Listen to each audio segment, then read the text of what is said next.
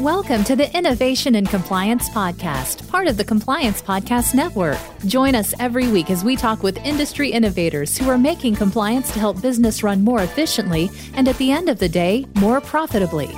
Here's your host, Tom Fox. Hello, everyone. This is Tom Fox back again for another episode. And today you're in for a real treat because I'm in for a real treat. And I'm extraordinarily pleased to have back Brandon Daniels. Brandon is the president of global technology markets at Exiger, one of the, I think, really leading not only companies developing tech solutions for compliance, but also really one of the leading thinkers in this field. So, Brandon, first of all, I'm thrilled to have you back and thank you for taking the time to visit with me today. Yeah, thank you for having me. I really enjoyed our last conversation. I'm looking forward to today as well.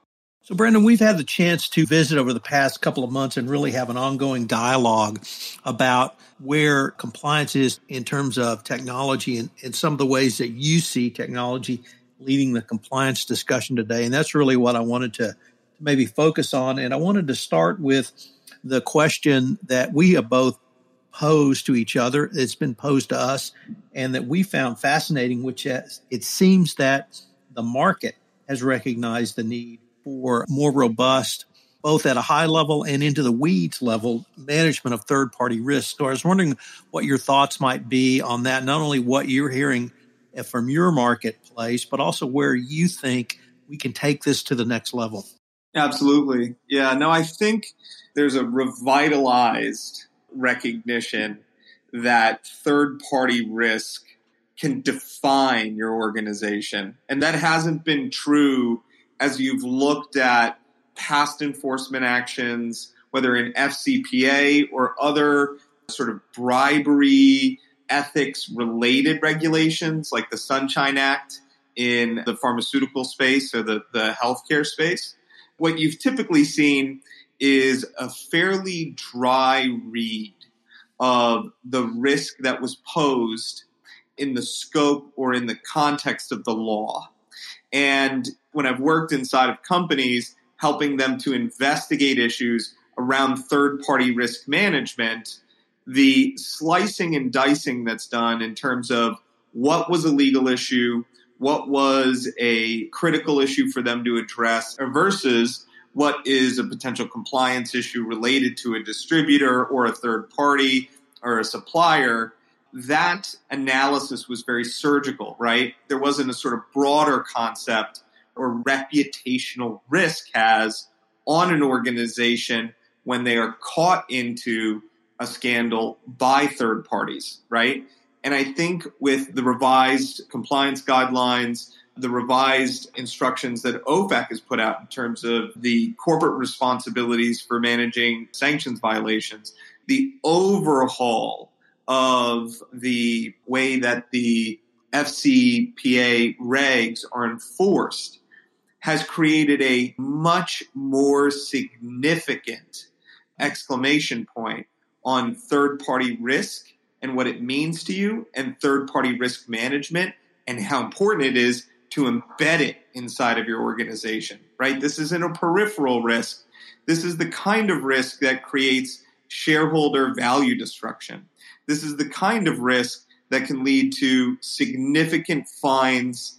And this is the kind of risk that starts to consume your brand, right? We've seen in some of the FCPA investigations that issues and companies have now become linked, right? There are names out there that have been hit with recent FCPA enforcement actions where their name is now synonymous with that kind of corruption, bribery, ethics violations risk. And so that now consumes the company, makes it very hard to work, and especially with the significant debarment steps and enforcement in debarment that you've seen from some of the World Trade Organizations, you know, it's becoming a really serious problem for companies to manage.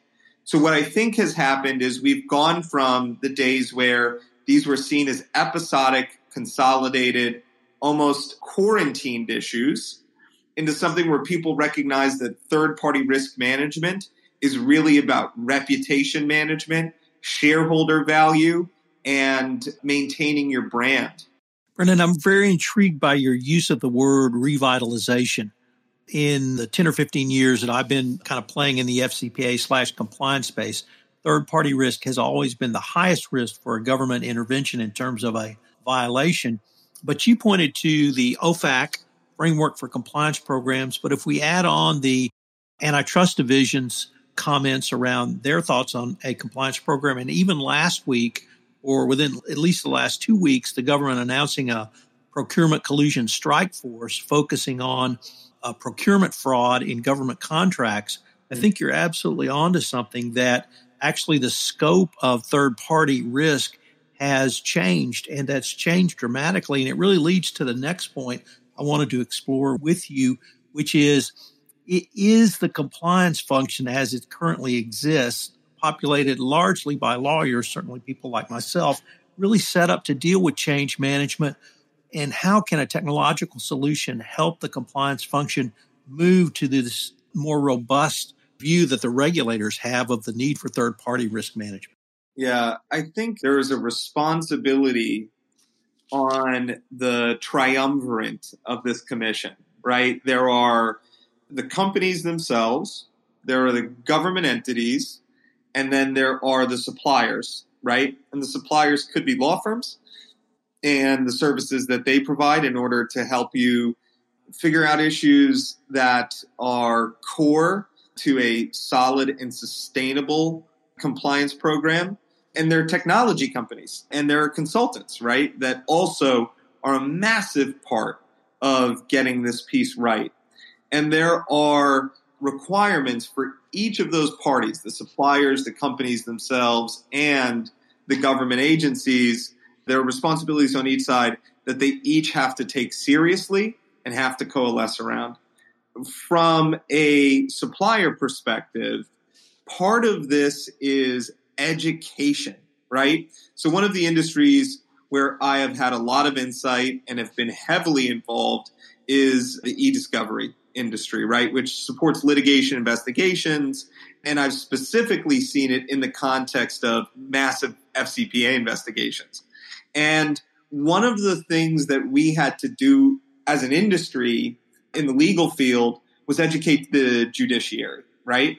We had to make sure that judges understood the context of electronic evidence, the importance of electronic evidence, the benefits of electronic evidence, right? And we had to make sure that they understood it not in arcane or complex or jargon filled terms, but in ways that matched and aligned to the assessments that they were doing in their cases and promoted full and fair and reasonable discovery practices. And that education process took years.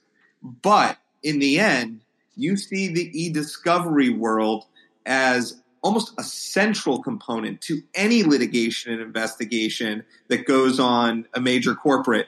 Whereas 20 years ago, it didn't even exist, right? It was an afterthought, if anything. You were printing out the emails and rescanning them in after you redacted them, right? So the importance of the vendor community speaking to and educating the corporate clients, the CCOs, on how one risk manifests in terms of third party risk, right? There are ways in which technology can help you to better assess transactions. You know, Matt Galvin from AB InBev has built an incredible and leading system that helps you to assess transactions and transaction patterns on a continuous basis to find potential or indicative risk and then there are systems like ours, 3PM, that helps you to understand the footprint of a company, right? Does it operate in high risk jurisdictions, emerging markets, those that have a high corruption or have a high degree of potential corruption issues on some of the major indexes, whether or not that's Transparency International or FATF for the World Corruption Index, right? the assessment of whether or not they operate in high risk jurisdictions, or if there are latent connections between that organization and potentially politically exposed individuals or other reputational issues like they've been involved in, you know, fraud matters or have other what I would say less desirable attributes about those companies. So you've got these different technologies that help you to automate the diligence process and automate the transaction process or transaction analysis process so that you can actually do at scale what you used to do at a micro level only if you had a potential hotline tip or you had you know a serious inquiry or if you had a regulatory inquiry that had come through right? That kind of analysis to compare you know a specific distributor a specific vendor to the others in your population to look for potential anomalies that work that forensic accountants would do you know in those investigations can actually be routinized and scaled in a product like BrewRight that analysis that you would have investigators come in and do on open sources, right? Everything from checking corporate registries to understanding UBOs to assessing potential reputational risk with, that's linked with a company can be done in technology like ours. So it's explaining and describing to compliance officers that look, we're not actually increasing your work. We're not increasing the footprint. We're providing you a scaled prophylactic measure on all of your third parties that can allow you to monitor continuously the risk that they present to your company so that then a year later you're not spending 10 times that cost trying to adjudicate one investigation with law firms, investigation folks, and forensic accountants that are now trying to weed through all of the work that you could have done seamlessly up front. So I think that there's an education piece to make sure that A, CCOs understand the technology, they understand some of the cost shifting that can be done, they understand the tools that can enable them, and that we make sure that they understand they're defensible, they're auditable, and they're transparent. So when your auditors come in, or if an issue does come up, you can show the fidelity of the compliance program that you've put together. And then the vendors have to do that with the government as well. That same conversation that they have with compliance has to be shared with the government because the government has to understand that a good set of compliance procedures, if not followed, if not routinized, if not supported by technology, is very hard to implement when you get to the size of a thousand people, 10,000 people, 80,000 people, 200,000 people in a company, right? It's hard to scale it.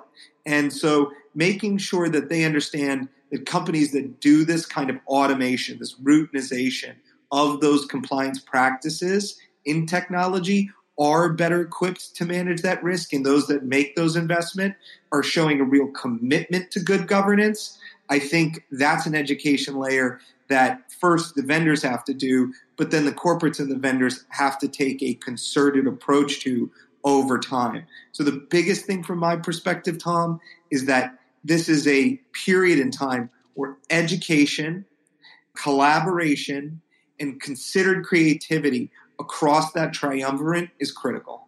So that really points one and two on the revitalization of third party risk management and the change and focus on risk management through this additional education leads to the point that really excites me the most.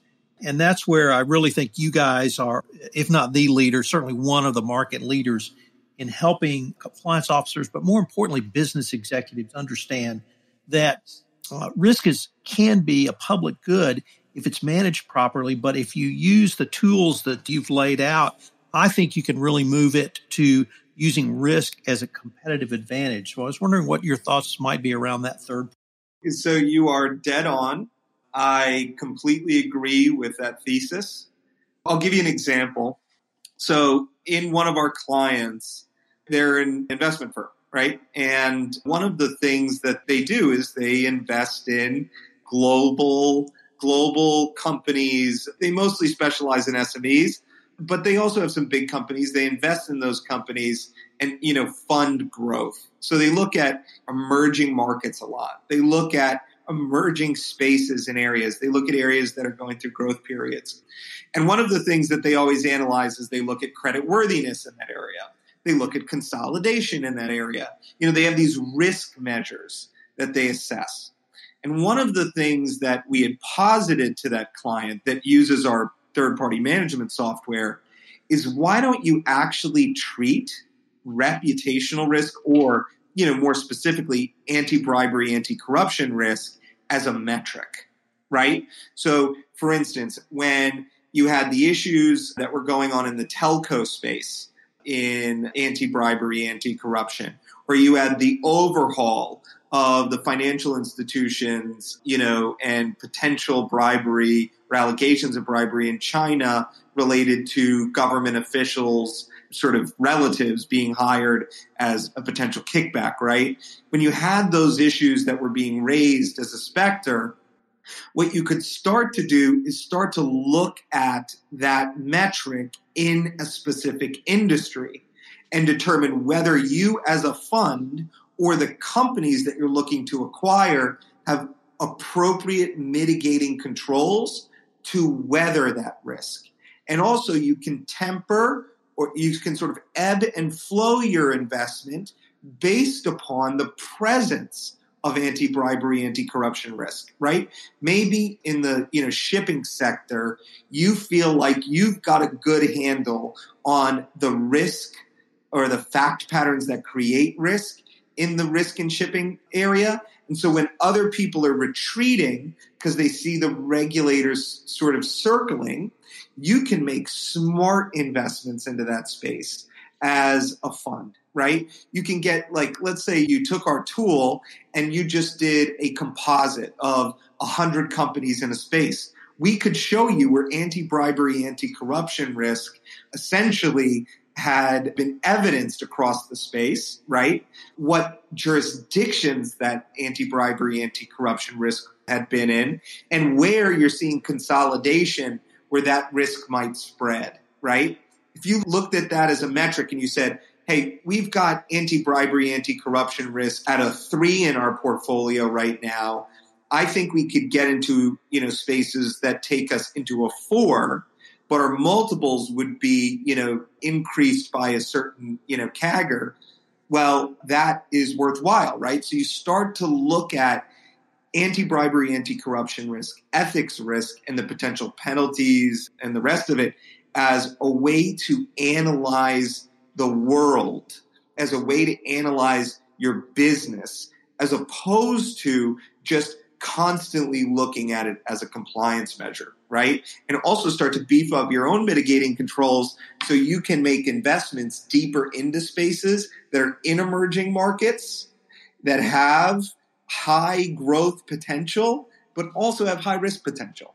So, does that sort of analysis sit in the compliance function? Or is that, you know, a business development function utilizing the metrics that a compliance officer would have to develop?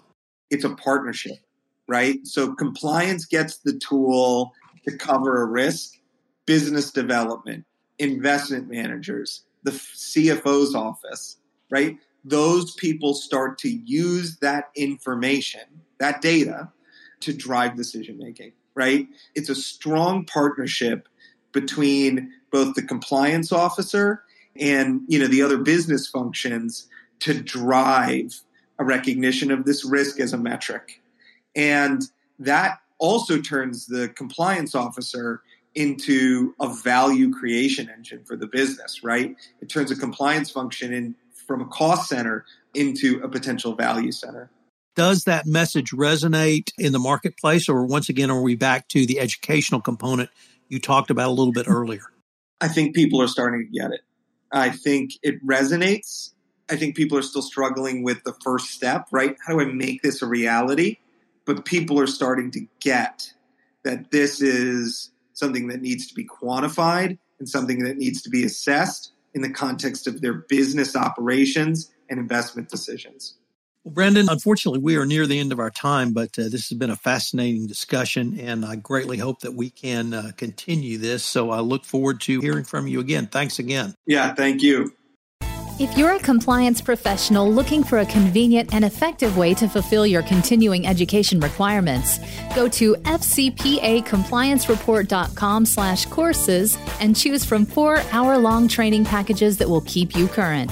That's fcpacompliancereport.com slash courses.